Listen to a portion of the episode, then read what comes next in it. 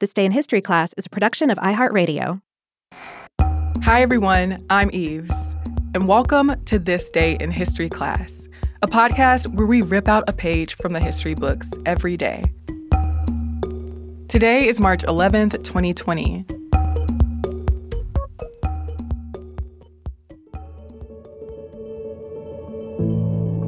The day was March 11th, 1918. The first case of the Spanish flu was reported in the US. In 1918, the H1N1 influenza virus caused an extremely deadly flu pandemic. It caused at least 50 million deaths around the world, making it the deadliest pandemic of the 20th century. On the morning of March 11th, Private Albert Gitchell of the U.S. Army went to the camp infirmary in Fort Riley, Kansas with a fever. By noon, more than 100 soldiers had also reported symptoms of fever, sore throat, and headaches. That number increased exponentially over the next week. Many of those soldiers died of pneumonia that spring. Their cases are the first known ones of the 1918 flu epidemic. That said, the true origin of the Spanish flu is unknown. Army camps and prisons around the country began to see cases of the deadly flu, and the flu spread to Europe from the US. The illness became known as the Spanish influenza because it was first officially recognized in Spain, a country that was neutral during World War I. That meant that the press was not as censored as in other countries, so the Spanish media was the first to widely report on the spread of the flu in May of 1918.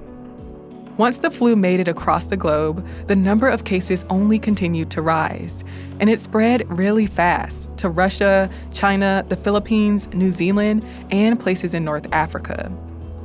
The virus traveled along international shipping lanes, and it followed the massive groups of people who had to travel due to the war. The overcrowding that was ubiquitous under the conditions of war also helped the flu spread.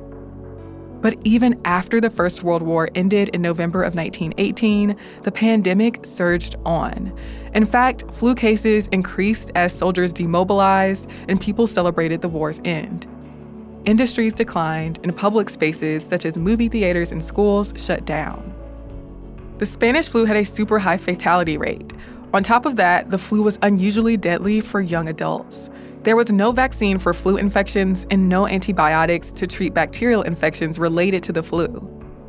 Though there were initiatives to develop a vaccine, those efforts were not fruitful since researchers were focused on bacterium.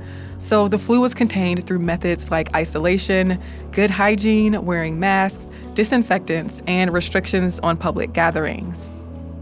Adding to the spread in the US was the lack of professional nurses, since many were away at military camps and institutions eschewed black nurses.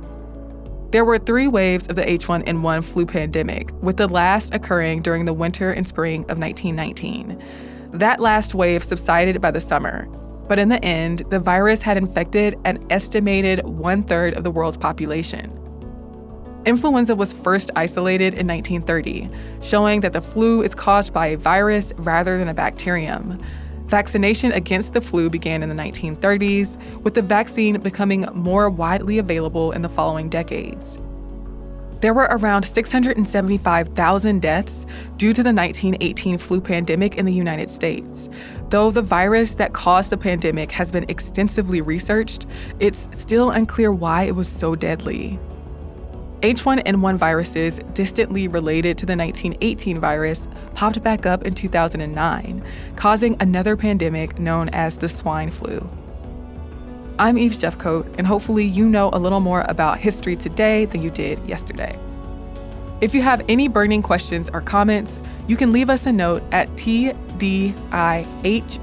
Podcast on Twitter, Facebook, or Instagram. You can also shoot us an email at thisday at iheartmedia.com.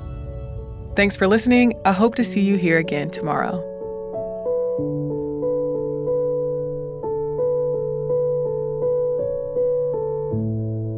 For more podcasts from iHeartRadio, visit the iHeartRadio app, Apple Podcasts, or wherever you listen to your favorite shows.